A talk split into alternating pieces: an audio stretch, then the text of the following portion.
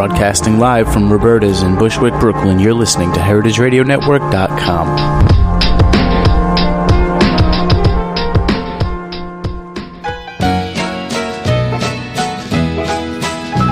In some of my songs, I have casually mentioned the fact that I like to drink beer.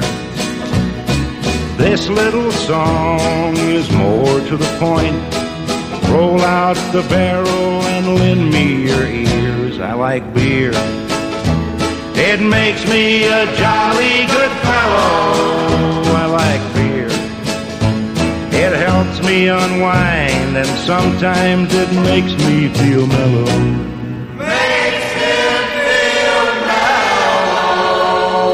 Welcome to Beer Sessions Radio on the Heritage Radio Network. It's November 29th, 2011.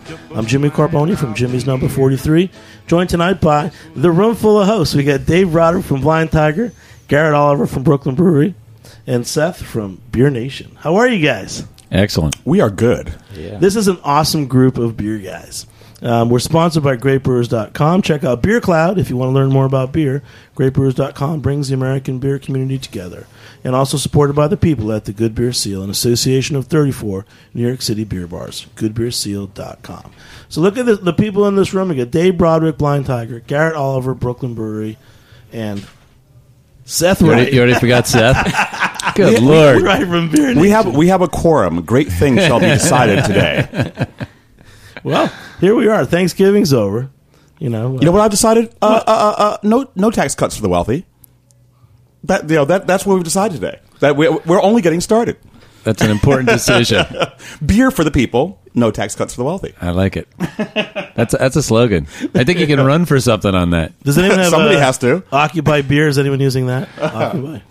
I'm sure there are many people occupying. I beer. We're saw this, about that. this morning on my. I was leaving uh, Vermont from from Dartmouth College uh, on the bus, and I looked out, and there was occupied Dartmouth was one little plastic tent, and nobody in it, And it was There on fire. Nobody home. Exactly. yeah, it Yeah. was very sad. Oh yeah. So Garrett, you're back. I am back. You've been on the book tour of a lifetime. huh? Yeah, it's been uh, it's been pretty crazy. You know, uh, started off September 27th, uh, judging Great American Beer Festival for my 20th year, and then uh, you know Denver, Boulder, San Francisco, Minneapolis, Seattle, Chicago, Cleveland. Uh, a bunch of places in Florida. Then in the UK, I was over in uh, London, Burton, Oxford, Manchester, and Leeds, and now I'm back. And there were a few other places in between, but it's been uh, it's been great. The book's gone through four printings already in nine weeks, and uh, they're sold out again, and uh, we're we're printing again. Well, before we talk too much about the book, because there's a couple chapters I want to ask you about. I want to talk about this beer that we're drinking. It's the Ama. What, what's the full This name? is called? Ama Bionda, and this is uh this is kind of a brand new thing for us because you know we were the first brewery in the United States to do collaborations, you know, by a pretty long way, you know, and for a long time it was actually kind of our, our calling card. It was a thing that was uh, particularly Brooklyn, and then it became something which uh, which everybody did, which is great.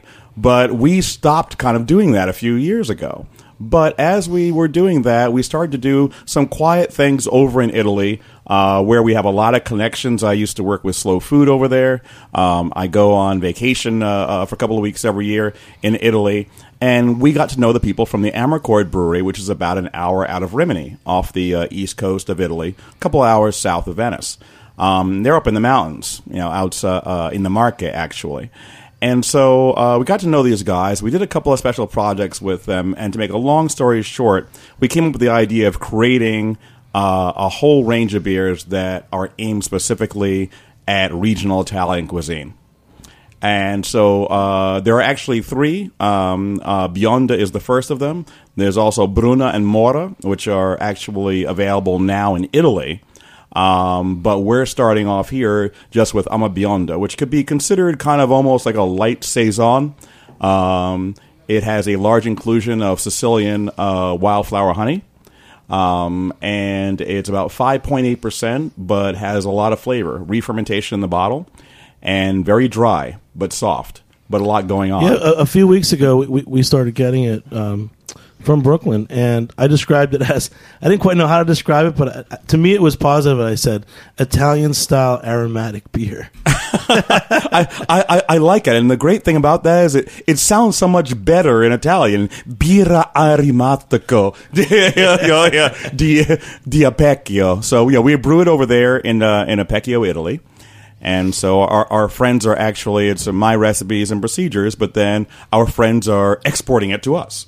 Um, so it's uh, yeah, it's a lot of fun, and you know we're kind of getting the beer out there right now. But it, you know we we've never done anything, and even this time we haven't done anything where we did a focus group or we thought about, but we never thought about what the market for a beer would be. We just make the beers and we put them out there. In this case, the beers are actually designed around the food. So we're thinking about okay, uh, we're starting off a meal. You have antipasti. You have you might have some salad. You might have uh, uh, you might have some cream based pastas at the beginning of the meal. You might have uh, uh, uh, delicate fish, things like that. And this would be you know the beer that is aperitif goes across the board through pizzas and whatever else, and is the broadest based of them you know, and then from there they get into some other flavors. Dave, you've been thinking more along those lines too, haven't you? About food and beer pairing. Yeah, exactly. Um, and and trying to figure out what goes with what, and and um, obviously I I often refer to uh, Garrett's book Brewmaster's Table, his his book before this last one, and um, and I'm actually kind of wondering. The, you mentioned the, the, the next two. What kind of dishes were you going to uh, be pairing those with? Well, uh, um, you know, the Bruna is basically uh, a beer which is more or less uh, patterned after an old school Belgian double.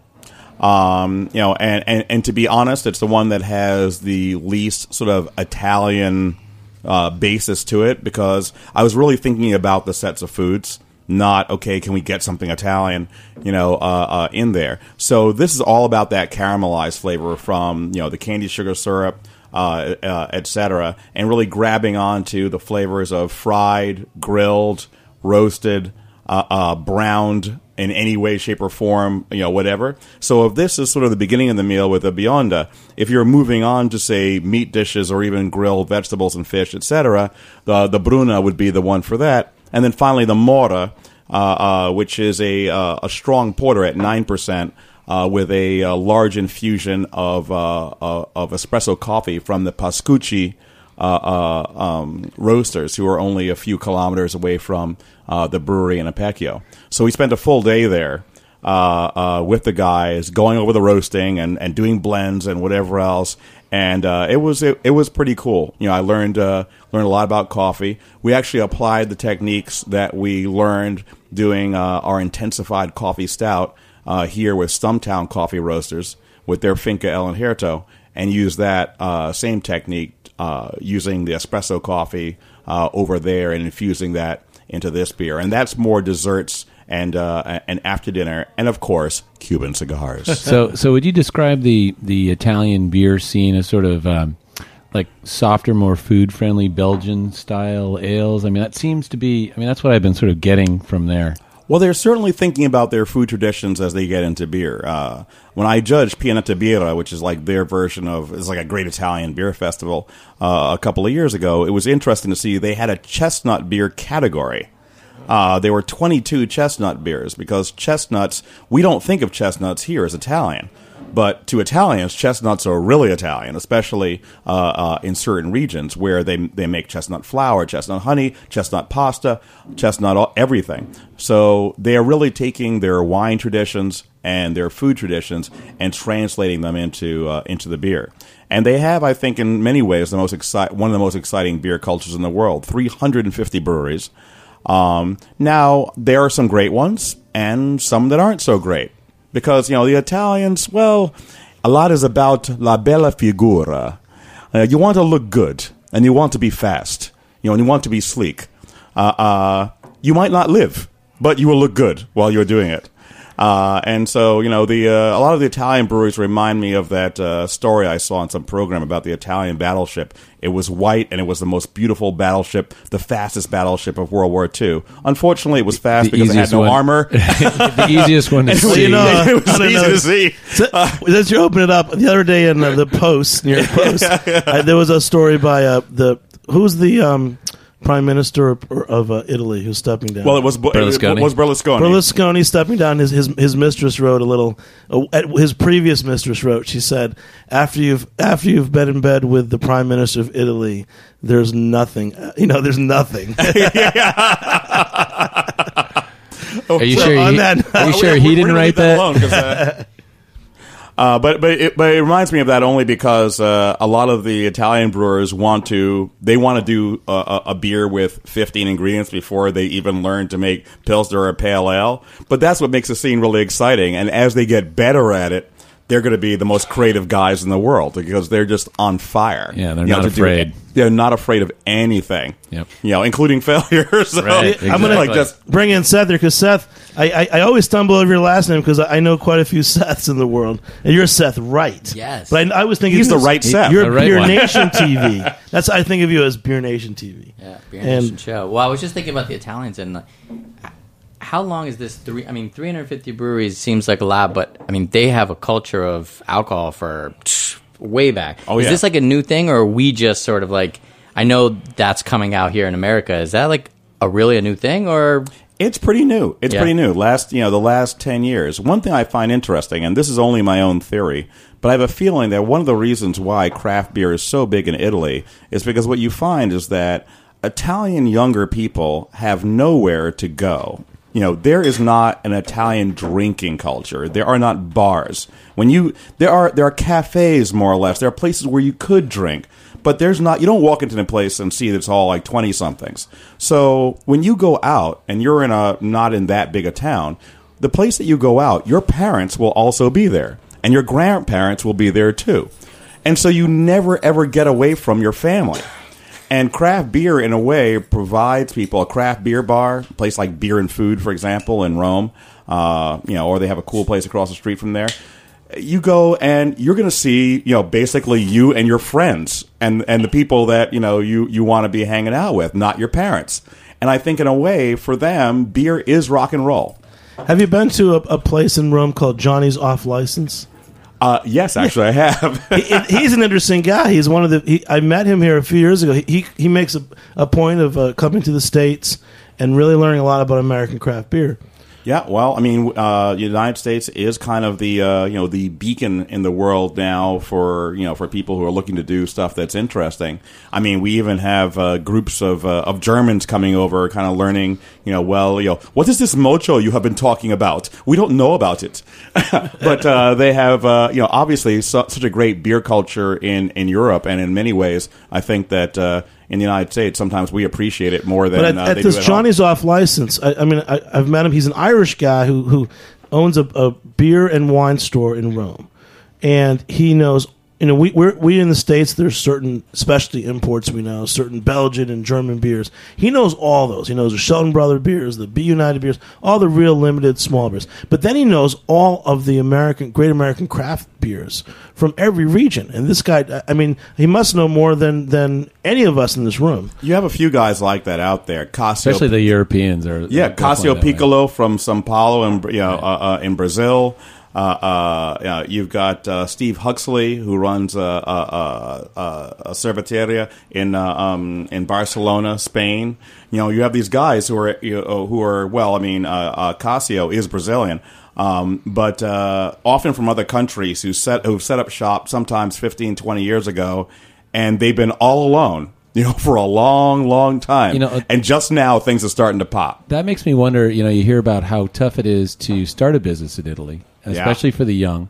Um, and so, what have you? I mean, how, you've got 350 new breweries. That's that's that's a lot in a in a country that supposedly it's it's like tons of red tape. And you think with alcohol there would be plenty. Yep. So how are they doing it? I mean, how are they? Uh, that seems like it's got to be one of the fastest, if only, growing industries in Italy right now. It's uh, it's true. You know, I hadn't thought about uh, uh, you know the difficulty, and and the Italian red tape is quite famous. You know, but I think that it is one thing that drives people to uh, to do it as well. Not just the passion of doing it, but also the fact that you know you don't know anybody else who's who's doing it except for maybe a few of your friends. You can get away from everything, everybody, every tradition, uh, and run and be your own man. Uh, and I think that uh, in Italy, that means almost more than we can imagine. You know, because it's very hard to be your own person there. Right. Is there like a homebrew scene there? Because that's usually like where people like have these hobbies and they really want to go out and do that, and that's where the explosion happens. Like in the '80s and the '90s, it was like everyone was doing their own and people loved it, and they were like, "Dude, you should open your own brewery, man." And that doesn't really work for restaurants all the time, but you know, if you brew good beer, you could, you know, have a good shot 20 years ago to open it up. Well, in Italy, the runway is really short. you know, so Yeah. you know, you get that thing up to forty miles an hour and you take off. They brew, you know, they're, they they're brew like, one batch. And Yeah, like, okay, I can do exactly. I'm. I'm ready. Well, okay. no, it's definitely true. But uh, you know, I, I have to say it's a it's a beautiful thing to watch. And right right now at the brewery, we got uh, uh, a friend of ours with us, a guy named uh, uh, Emanuele Onetto. He and his family have a, a tremendous restaurant up in the mountains near, uh, in Rapallo, right near Portofino. Um, great place I found maybe ten years ago through Slow Food. And he and his family just have the most beautiful, tremendous place. And he came over here yesterday saying, "I want to learn about what you guys are doing here with beer because I'm I want to be a brewer." So he's going to spend a week with us, and then he's going to spend uh, a week in the kitchen at Maialino uh, with uh, Chef Nick Anderer. Uh, uh, you know, kind of learning his way around an American Italian kitchen or a Roman New York kitchen or whatever you want to think of it, and go back and bring some of these things back. And I, I I hope one of these days you're going to see him open up uh, the first brew pub, you know, on the I Ligurian so. coast. Hey, let's let's do a start a little chant before we take our break. Let's everyone go. I'm a ch ch beyonda ch ch. I'm a ch. ch. This is a soccer thing. Ama Should we light something on bionda. fire? We'll be back in a few minutes on Beer Sessions Oh, Radio. Madonna, che fine abbiamo? My baby jumped up this morning and sat on the side of the bed. He said, I'm leaving you, baby. And this is just what I said. I said, I can't make you stay if you want to go. But it's high time, baby, that you should know.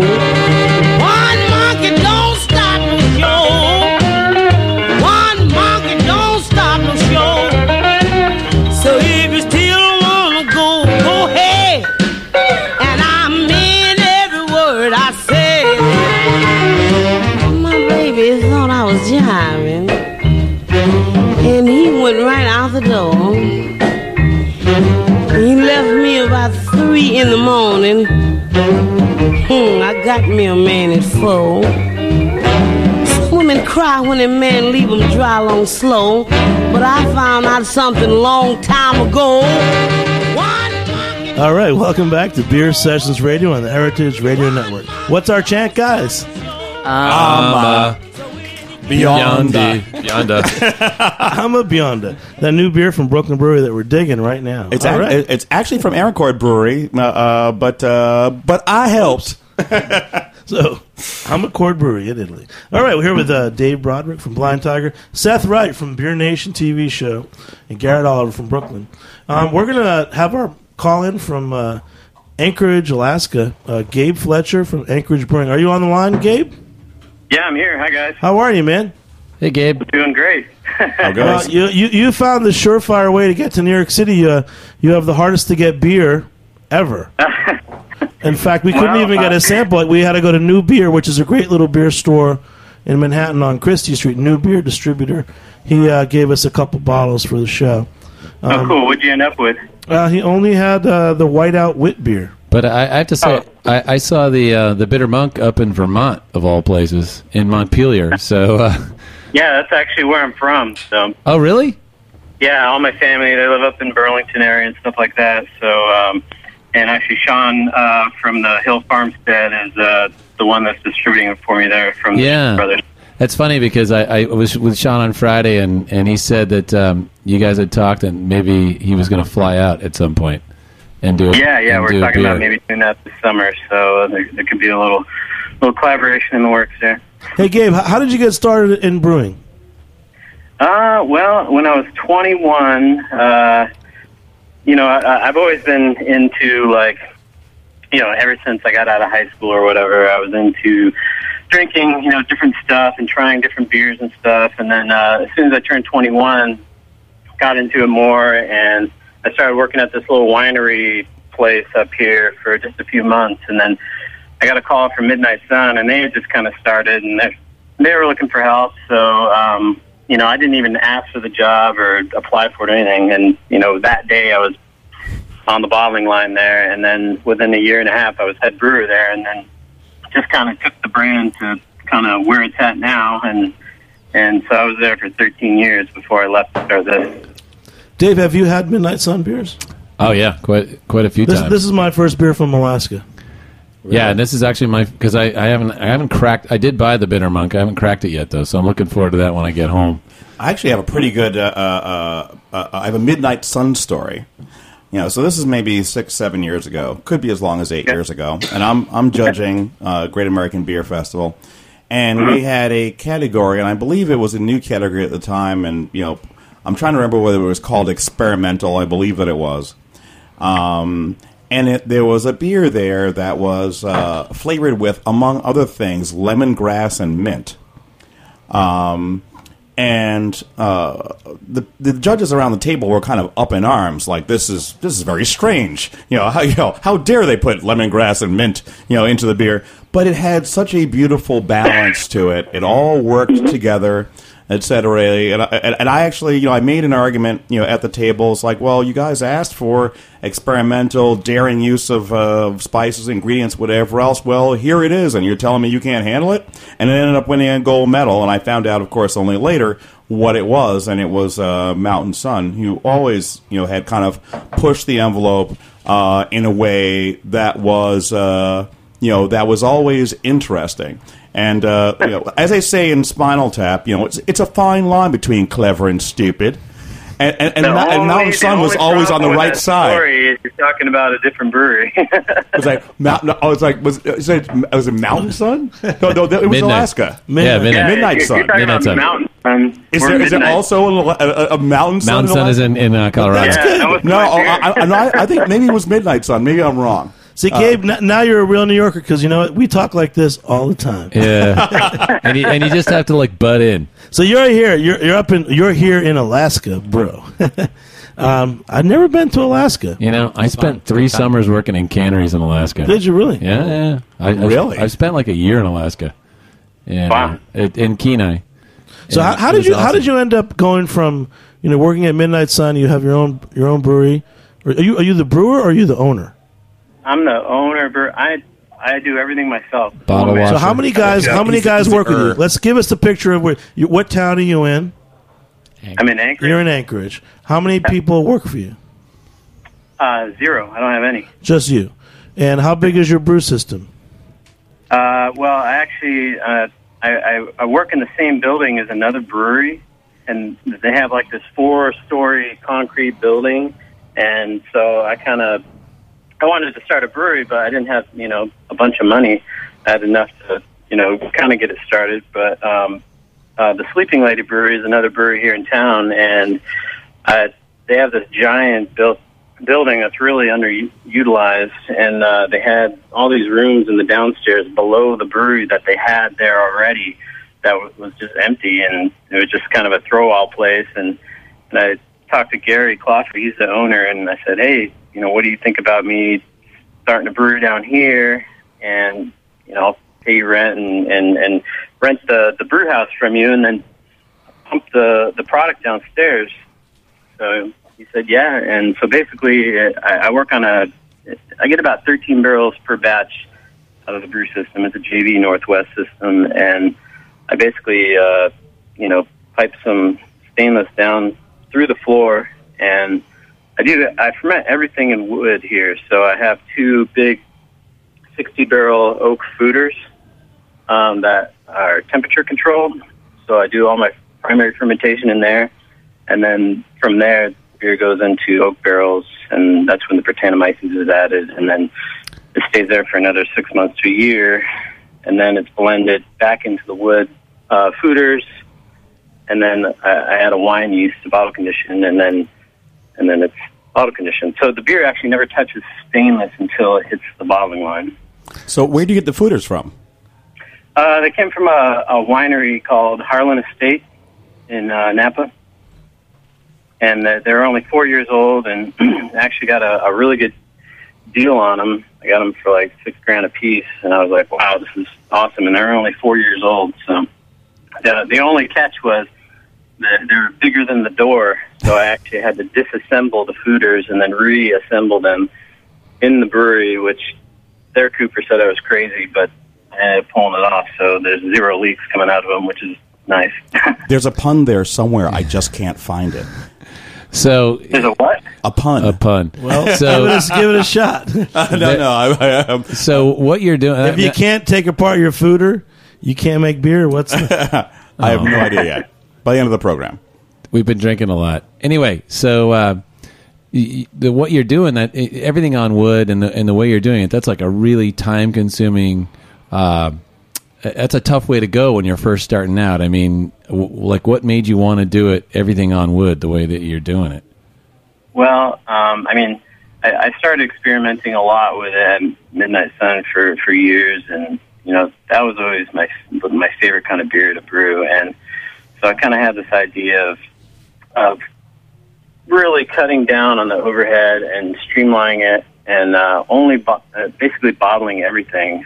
Up buying a, a really nice bottling line that corks and cages and it does everything for you. So I, I spent more money on equipment instead of uh, manpower. I have, a, I have a few friends that come in and help me bottle when I do, but I only bottle like six times a year. So, but I do like 900 to 1300 cases per run. Now you've And gotten to the point uh, where this is your main, you know, your your main occupation, or you know, are are you trending into it as uh, as, as your main thing? No, this uh, I do 100. percent There's there's hundred percent. Well, I'll tell you. I mean, e- even if I had a total fail, you know, which I might have uh, on the uh, on, on whether or not uh, uh, that beer that I remember in the past uh, was yours, um, it reminds me a lot of it for you know its subtlety and the way all of the uh, elements of it are joined together. A little twinge of acidity, but not too much. A little bit of Brett Funk, but not too much. Um, you know, a really nice uh, light weediness and an almost daring lack of hop character. Uh, uh, you know, just very much in the background and uh, just enough to hold the whole thing together. I think it's gorgeous. And this was done in Chardonnay barrel. The, Uh, we're drinking talking the about whiteout. whiteout, right? Yeah, whiteout. Yeah, yeah, Chardonnay barrels, French oak. It's really nice. Uh, do you, are you adding any lactobacillus, you know, to give you the acidity, or do you think that's coming from the Brett, or do you think it's coming from whatever is resident in the barrel? No, all, all the acidity comes from the Brett right now. I do have some uh, some other beers that I'm brewing that are mixed culture and they have lacto and pedio and you know all that kind of stuff. And then I also have some beers that um, that I fermented uh, basically like five hours north from here. I took some barrels and I put them in my back of my truck and I cut these big openings in the tops of them and then they made some lids for them.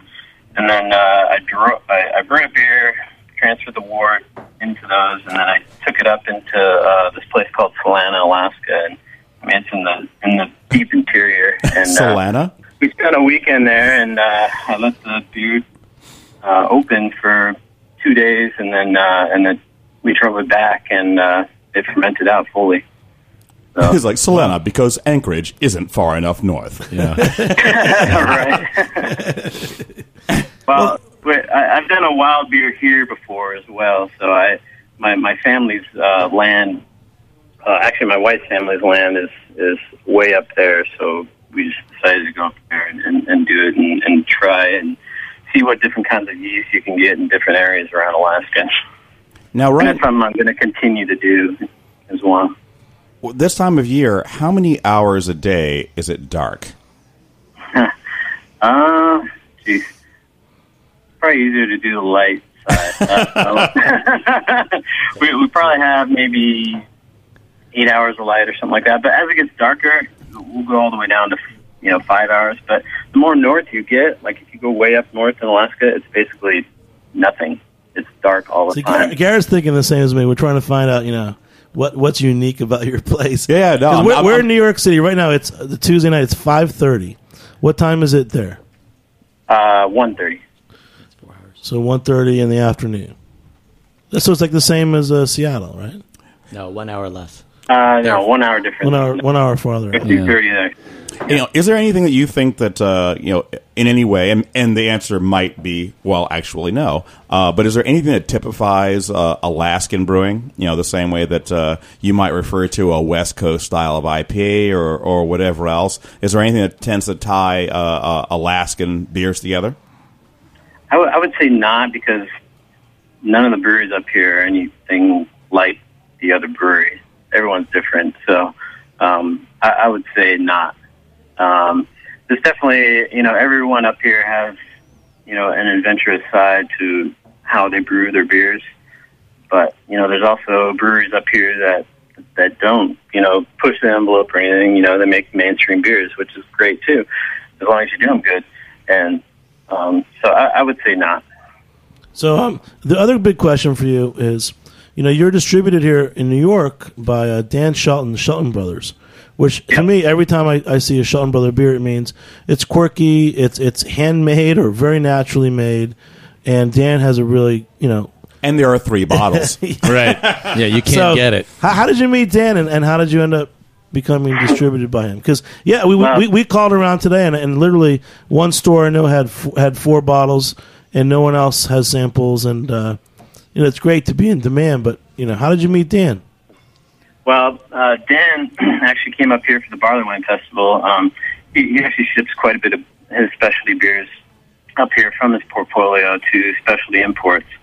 And then uh, I I met him at the Barley Wine Festival, and he gave me a bottle a bottle of the Oro de Calabaza, and I'm a big Jolly Pumpkin fan, so um, that's basically how I met him. Uh, I didn't talk to him much, you know, during that whole time, but you know, this was probably three years two or three years, before I started, and then um basically when I decided to start this business plan, um, they were they were kind of part of it because I needed someone who could take the all of my beer and deal with all the distributors and deal with getting it across the country.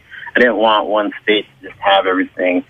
Um, I didn't want to overload one place with the product, so um, they basically just take the whole batch and then run with it.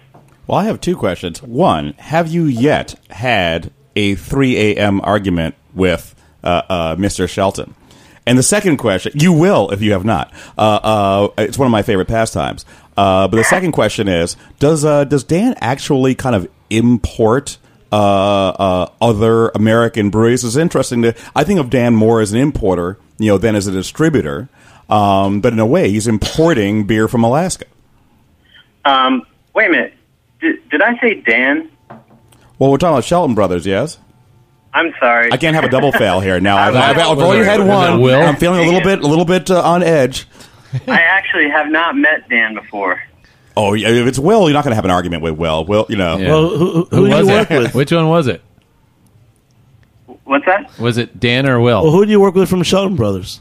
I haven't met any of the Shelton brothers before. I've only met Matt Dingus. Ah, it was Matt. Okay. Matt, okay. Well, you're never going to have an argument sorry, with Matt. So who's Matt? Tell us about Matt. No, Matt's a great guy. He's easy. Does he work for Shelton Brothers too? Yeah, he kind of runs the the headquarters and everything now. So you're saying he he's the guy? th- th- We're putting you on the spot, um, Gabe. But it's neat because there's you and there's um, Jolly Pumpkin, and Yeah, uh, somewhere. you know they're sold through Shelton Brothers, and and you know w- y- y- Garrett's right. I mean, it's almost like you're being imported Right. and distributed by them, and that's kind of cool. I mean, you got you're making really interesting, unique beer. You might as well be making beer from Italy or, or Belgium Yeah, right well, now. I mean, as far as we are away, you know, basically it is imported. He can see Russia from his porch.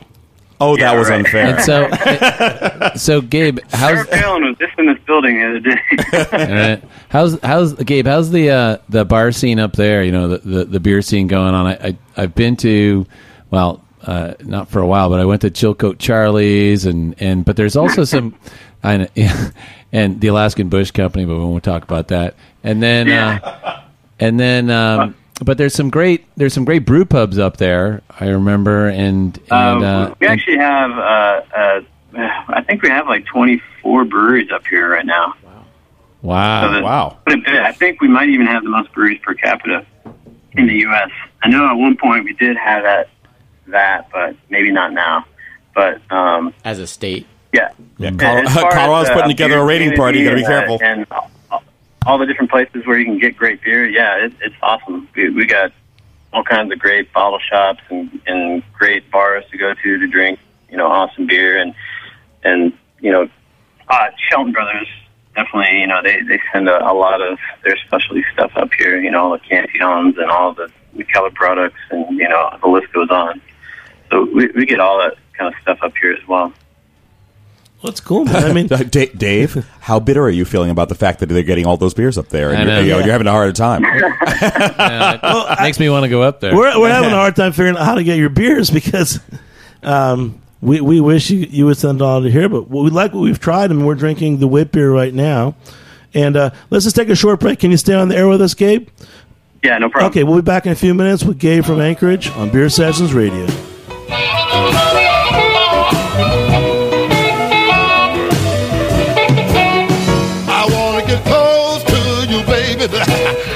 And found right. Close to you, baby, it's cold as tonight. Close to you, baby, with the high on your head. Close to you, baby, you better believe what I said. I wanna get close to you, baby. Oh, let me get close to you. I wanna get so close to this little girl till she like, don't know what to say or do.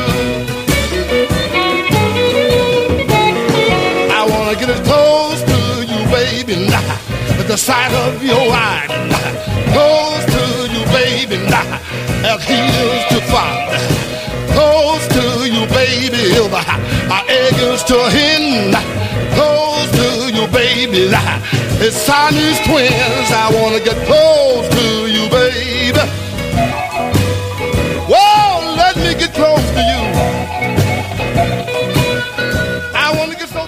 Welcome back to Beer Sessions Radio on the Heritage Radio Network. Thanks to our sponsor, GreatBrewers.com. If you haven't checked out Beer Cloud, you should check. Have you ever checked it out, Dave? I have. What is Because you keep telling me to, so I do. What is it? What is it? Yeah. I don't remember. Seth, you No. know what It's Beer a Cloud large, is? Yeah, fussy it- cloud. No, it's it's an so app. beautiful. I thought, you no, meant, Seth- I, I thought you meant iCloud. I'm sorry. Seth, what is Beer Cloud? It's an app that allows you to check out different beers and what what it you know like if you're at a store and you're just overwhelmed and you can see you know like this one what's it like and then it'll tell you food pairings and there's different pages on there and so it's all just a, a phone app sort of when you, when you're standing there and you maybe feel embarrassed about talking to the guy that's working at the store you can kind of like do it on your own or if you're at a party and you like see something you're like oh what's that let me just crack that and I'm, it I'm waiting for the compendium cloud. is, that the Is that, is that coming soon? a companion cloud? Yeah, Okay, just like but- a little cloud right next. What, what do you guys have up in, in, in Anchorage? Let, let's let's okay. Now we're focused. We're here in Anchorage, Alaska. Um, We've, you're at Sleep. What's it called? Sleeping Lady Brewery. Sleeping. Uh, we're yeah, it, it's in the same building is the Sleeping Lady Brewing Company. Yeah. so how, how many more breweries could be in that building? Because maybe we've got some guys in New York who, who need to move up. we could ship you some. yeah. There's there's only one brewer up in that in, in that place too. So So there's room for a couple guys. yeah, Yeah. yeah. Maybe we'll send Brett, Brett up there. yeah, we're definitely definitely impressed with uh, you know Brett says yes. Uh, we're definitely impressed with, with with all the work you're doing, the hands on uh, brewer and all that stuff. And I- I'd like to know when when he can come visit us in New York City. Actually, well, I'm not sure when I'm going to be in New York, but I will be in Boston for For the Extreme Beer Fest, yeah and um, uh, uh, Are you going to run up to Vermont to see right now. family I, I don't stuff? travel around much, and it, it's weird because you know I'm up here. I, I don't get to see you know what people's reaction is to my beer, and you know it's all over the place, and so I, don't- I don't get the. Well, let's tell you straight up. A lot of the other brewers do. So Gabe, we have a- we have a pretty good get out there panel. A little bit more. We have a pretty good panel here. Uh, Dave Broderick owns Blind Tiger. Garrett Oliver, noted brewer and beer expert. Seth Wright from Beer Nation TV. We're going to taste your beer right now, and we're going to tell you what you we really think of it. so we're drinking the wit here. What do you guys think of it? I, I, I really, the- li- yeah, I really like it. I think it's it's a great beer. I, I, I just like the whole barrel aging. You know, like wit is not what I associate with uh, with wood. You know, and with, with Brett or, or with Chardonnay, and but I think it really works. It really kind of just they both uh, pull together really well. I really like it. Yeah, you know, kind kind of the way I brew is, you know, I don't want one thing overcoming another. It, it, it's all subtle subtleties, and um, that's another reason why I don't use much American oak either, because it, you know, American oak in certain beers, like lighter ones, can be so obtrusive. Well, I, I would posit to you that your beer is not at all extreme. It is, in fact, subtle. Good one. And and Good, who, good comment. do you put the corks, the the caps on your corks? Do I, do I He's a put them on there? caging machine. Do you have a? Because I'm uh, Yeah, I have, a, I have a caging machine. I'm trying to Because Jimmy's to having take- trouble getting it open. I'm trying to That's take your uh, your cage off your cork. Your, And, uh, your your child-proof caps are It's- we- brilliant. it- They- it- you know, it- you know, this could take the Jimmy's whole been show. Entirely, entirely foiled It's here. only six Okay. twists. He, he wouldn't last long in see. Alaska. I can tell you right now. exactly. I have to gnaw his arm off. What are you doing over there? I don't know, his Yeah, cap's uh, not Brett, good. Brett, you Why don't you why give we it to have one of the producers? pros? Yeah, Yeah, get yo, pass it yo. around.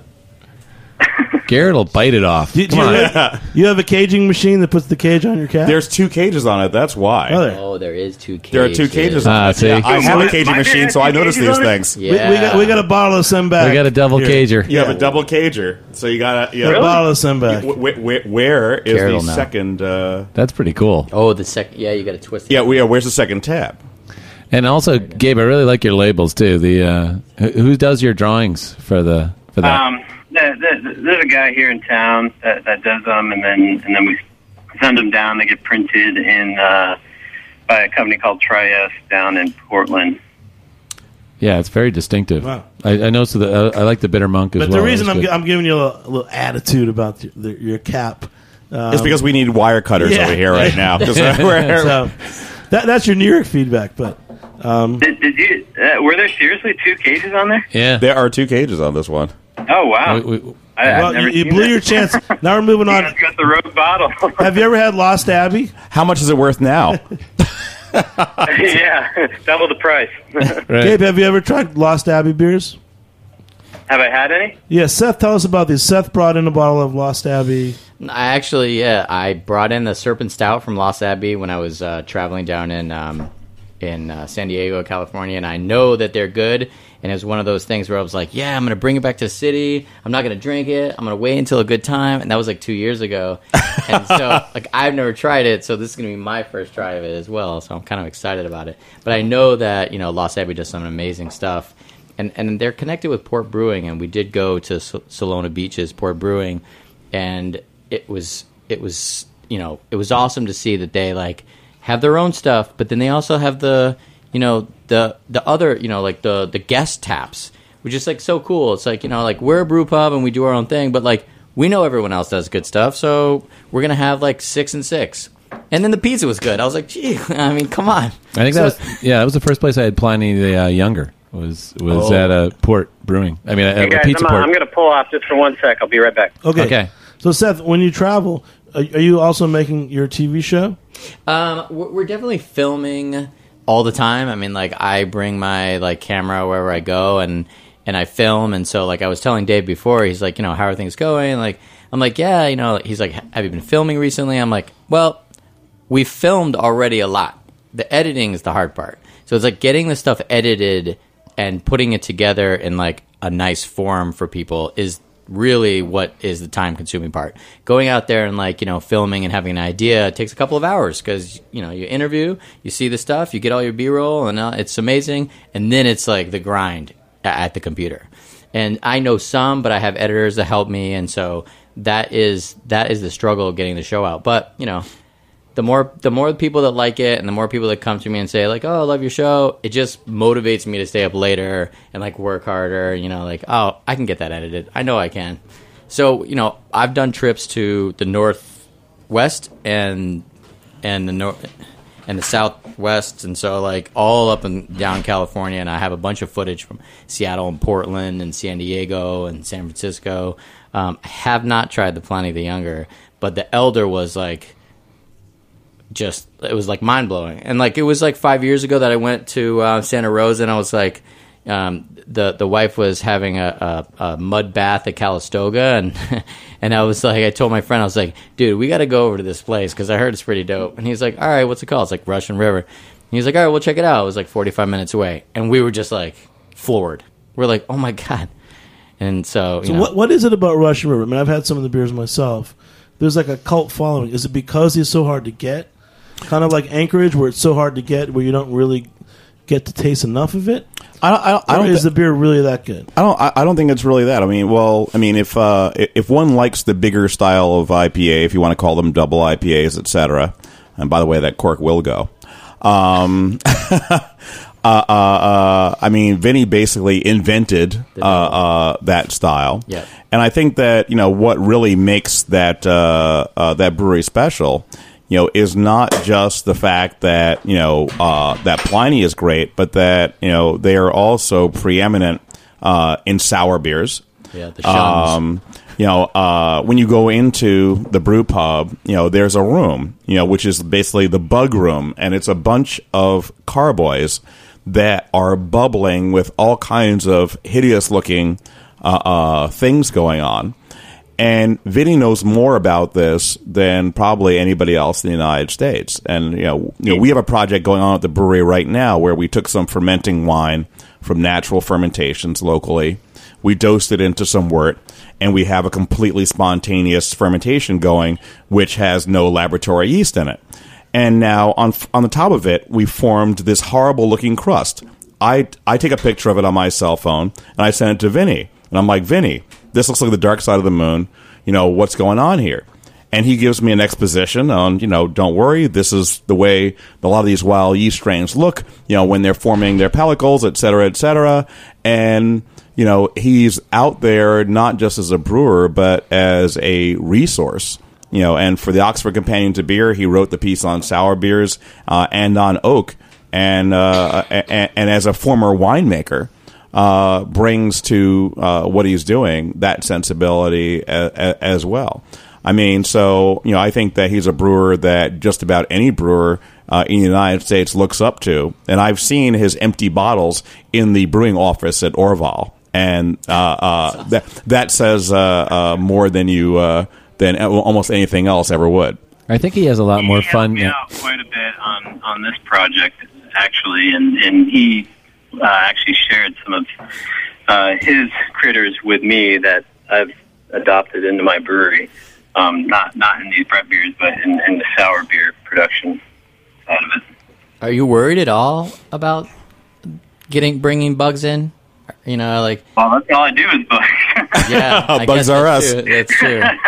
I guess if you I, I don't make anything but you know Brett beers and sour beers. got it, got it. So then it makes it easy. Vin, Vinnie, by the way, is not allowed into many of the local wineries. I mean, and they're quite serious about it. Oh, they are hate- like, yeah, you know, the wineries hate Brett. yeah, yeah, so, they, I mean, uh, they, yeah, they like him, but they're like, sorry, dude, you cannot come in here. Take your off, take, take off your clothes. Yeah, But I, I think I, I think that he now. I mean, I think he's more intrigued by by um, the barrel aged stuff that he's doing, you know, than than the hoppy stuff. I think well, the hoppy stuff pays the bills and and allows him to to go into his laboratory and do all the crazy stuff that he really wants to do. So but to be able to do both uh, uh, really equally well, I think is uh, you know a, a certain sign of well roundedness, and I think that uh, you know m- most brewers in some way, shape, or form would say uh, they probably want to be Vinnie when they grow up. Well, actually, our last episode that I'm working on editing now, uh, we were in Philadelphia, and if anyone knows anything about Russian River, the only place you can get it pretty much now, I think they're in Colorado, but pretty much for a long time was California only. But you could get it in in Pennsylvania, and it's like, well, what happened there? And so Monk's Cafe, Tom Peters, uh, he says that he told Vinnie like, "Look, you're gonna send it to me," and and you know that was a long time ago when Monks opened. And so when we did an interview with him, he cracked open our consecration, and it was one of one of the first. I had been to Santa Rosa and had some of the hoppy stuff, but hadn't really had a lot of the shuns. And so you know when he cracked that open and their sours, and I was just like, wow, okay, you know, he knows what he's doing. But yeah, it was pretty cool. So we added a little Russian River in our, even though we Yeah, don't. Philadelphia is very lucky. yeah, Yeah. So so the sour beers have to be kept separate from the the Brett beers. Well, I think the sour beers, you know, to some extent are the Brett beers, but uh, I mean, Brett does not in itself actually produce much in the way of sourness. You know, almost none, unless you go 100. percent Um, so you know, most people are using uh, another culture. You know, usually a lactobacillus to give them a uh, you know a, a sour portion. And one thing I was going to ask Seth is, as you go around, people often ask me, "What trends do you see?" et cetera, et cetera. What what do you see? Do you see uh, uh, sour beers possibly making uh, something similar to what they refer to on the West Coast as the lupulin shift, where a, you have a sour shift? People are willing to jump over to acidity, or do you think that it's going to you know that it seems to be staying kind of in a relatively small, tight uh, area among aficionados? Well, I mean, I'm definitely noticing it more, and, and I feel like the the heavy hoppy beers that have this intense flavor. A couple years ago, people were kind of like, "That's too much for me," but then it's the palate slowly grows to it, and like I had, you know, one of Scott Vaccaro's Cuvée de Castleton's like one of his first ones, and I was kind of like, "Whoa, that's like really, you know, like pretty intense." But now it's just like you start to really enjoy it. It's like, you know, a Sour Patch Kid. Like, how do they sell those? It's because you taste it and you go, that's so good.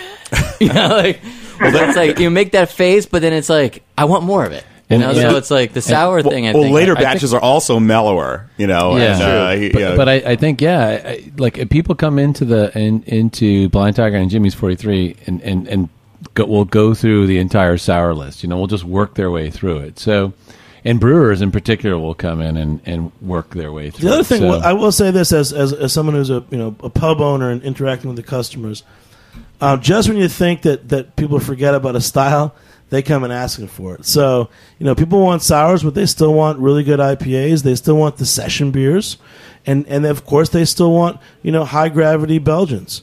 You know, so you, you you just have to almost have a really well curated list of beers. These And you- damn customers, they want They want everything. everything. They want choice. everything. But that's exciting, you know. So I can, I can have you know some really good you know triples and doubles from, from Belgium. I have to have some sour beers. You know, I have to have good IPAs. I have to have like a nice unfiltered German lager. You know, and um, that's kind of cool. It, it's cool that that people are. are Wait, you have so to have a nice unfiltered German lager. What are you carrying? I mean, there's- besides like Mahr's Ungespundet, I mean, what else? I, Mahr's Ungespundet is is my style breaker. I love that. Uh, these days, I've actually been selling Arcobrau, which isn't bad. People like it. Have you had Arcobrau? I have not had Arcobrau. It's nice. It's by Count Arco, but it's an it's a, it's an Count Arco. unfiltered lager. It's good. Nice. Schwi- it's a Zwickel. well, I- It's Zwickel by Zwickel. Count Arco. Means he the key. Only the owner of the keys can get this beer. Only the owner of the keys can Yeah, go. sounds like but a yes, cereal. Mars and Gishpunen is the is the category breaker, of course. So, well, I like the fact. But that, again, I can never get. That's another Shelton Brothers beer I can never get. yeah, I want to make a beer called Count Arco. I, I And like you can. I like the fact that uh, Gabe, you're, you're you you've got three style things that are really popular right now: barrel aged, sour, and end hops in the bitter monk, all going on at the same time. Which is, I mean, that's that's basically uh, the triple threat. Yeah, it's the whole gamut. Uh, that, uh, yeah, I mean, none of these beers, uh, surprisingly, you know, no no test batches or any of that kind of thing. Just kind of went for it and kind of hoped for the best. And there's a little bit of pressure there too because you know, Shelton Brothers, they w- when I did ask them, you know, before I did anything, they they committed to basically everything I make, and so I hadn't made any of those beers yet. So, and I just had to go for it. You know, with barrel aged beers, you don't know how exactly they're going to taste until they're done, and you know that's six months to a year later. Do you do a lot of blending? I do, yeah, for sure. Um, I definitely like to uh, have some balance there. I don't. I don't like. Uh, in my younger days, I, I, I like the sweeter beer, more body, but uh, I, I've been leaning more towards into making drier, more quaffable, but really complex beers. Um, uh, I mean, the bitter monk is definitely it's aggressive, 100 IBUs. Um, it, it has a dryness, but the, the there, there's a little bit of body in there too to, to balance it out, and then you get all the chard flavors and the oak, and uh, it's it's uh, an intense beer for sure. And and Garrett, I, I know that you. Um, I, I actually was lucky enough to try the um, the wine beer that you made on the wine lees. Oh, the Crochet Rouge. yeah. Yeah. that was an incredible. Why, why don't you tell us about that? That was amazing. Well, we have a, you know we, we've got a whole series of those going on with our, our friends at the uh, at the Red Hook Winery. Uh, Abe Schoener, who's probably the premier natural winemaker in the United States, and many brewers don't think about this, but wine traditionally didn't have yeast added, um, and really yeast adding yeast to wine fermentations has only really become prevalent in the last forty or fifty years. Totally different than beer, where a couple of hundred years ago, three or four hundred years ago at least, uh, uh, you know, some sort of um, uh, uh, house yeast became the prevalent thing, not in winemaking. So uh, the big difference between wine and beer, you know, is that one is sterilized. Beer, wort, is sterilized by being boiled. So you know, the terroir, part of the terroir, is the flavor of the wild yeast. And you know, these guys are doing really natural fermentations, and when they're done, where they're racking off of that yeast and giving it to us, and we are aging beers out on it. Um, the tricky part, though, is that you know these are pretty small amounts of wine, pretty small amounts of lees, and lees is the sediment, including the yeast uh, um, that comes off of these wine fermentations. So you know we're making the coolest stuff that we've ever made. The problem is how can you make more of it enough that you might actually be able to give somebody some, you know, rather than having only a few hundred cases. Um, so, are you putting that onto the the, the just straight up wort after boil, or? Well, what, what, we, we we have just started doing that, but before what we had done is we had a we have a nine percent beer called Local One, which is sort of a you know somewhere around a triple Belgian strong golden, aged it in barrels uh, for nine months on these lees, and the beer is soured, funkified, and turned into something entirely different and and not recognizable from the original. And we were like, wow, we need to get more of this stuff. But uh, So, you so know, do those? Now they don't have that problem with the the wines when they finish out. well, they, you know, it's, for them it's not a problem because you know they want you know funky, interesting wines. The natural wine movement is very strong. You know, uh, uh, you know, especially in the Northeast. You know, there are places like the Ten Bells in New York City where you will go and drink nothing but naturally fermented everything. Uh, hundred, Wow. hundreds of Sounds great. wines, dozens of ciders, you know, beers, everything. No lab yeast in the house. Hmm. Uh, uh, and you know, I mean, uh, it's a great thing to have a place that's dedicated to that. And so, what we're doing now is taking their wines as they're fermenting, adding them to wort, and we hope that eventually, you know, we're going to get a bunch of barrel fermentations going, and eventually do completely spontaneous beers, or you know, beers that have no laboratory yeast. You know, where uh, we've used the wineries as a, a focal point, you know, for the yeast of the countryside. So we'll see how it goes. Garrett, I'm, I'm hosting an event in a few weeks, uh, Battle of the Belgians, December 17th. And uh, I know that we're getting from Brooklyn Brewery Cuvée Noir. How do the Belgians feel about the name Battle of the Belgians? Because they've had a lot of battles. Well, be, because la- Sorry, they're a little last year I did about Battle of Yeah, the they're, Belgians. they're a little touchy about it. This is a good one, and I, I really thought I was going to showcase the American breweries making Belgian style beers, or what you know. And at, that's how I actually got to meet uh, Wendy Littlefield from Vanberg & DeWulf. She said, "You know, Don't honey," battle Wendy. she said, "Honey, listen to me. The Belgian beers are great, and we and we import good beers." You're, you're gonna get hurt. you So- get battle wind. You're gonna get now, hurt. Now we're friends, Vanberg & DeWulf. But uh, what what is Cuvée Noir? Uh, Cuvée Noir is actually uh, well. I mean, it, it doesn't have a style. You know, it was is a uh, from last year. It was a draft beer. It was uh, kind of almost like a Belgian idea of a strong stout. Um, you know, I, I wanted to explore the difference between uh, the strong abbeys that use Belgian candy sugar syrup for their caramelized flavors, and then substitute those out for roasted malts as you would use in German and British beers, but still uh, uh, uh, use that same structure of relatively dry and you, and going with uh, uh, you know with the yeast strains that you have there. We've recently aged that uh, that beer in Elijah Craig twelve year old barrels, resulting in a beer called Cuvée Elijah, uh, which is uh, one of my favorite things we have as a ghost bottle uh, at the brewery. A beer that we don't release, but uh, we will pour for you if you show up in the right place at the right time. You know, we don't make you get online or anything or pay a lot of money. We're like, well, you can have it for free, but if you're not willing to come have a conversation, then you can't have any. Conversation beers. All right. Yeah. Conversation. Uh, this, this is a great one, and I know we're going to have this group back again soon, and including you, Gabe. Uh, we hope to have you on the show again. Uh, Maybe our- in person. Our time is running down. Hey, appreciate it, guys. Hey, this is my first interview, actually. So You're awesome. Congratulations. It's good, and it, and it forced us. We, we tracked down your beer in New York City, and, we- and we drank two bottles tonight. So I'd like I'd like to thank our sponsors at GreatBrewers.com who've helped to make th- bring this podcast to you tonight.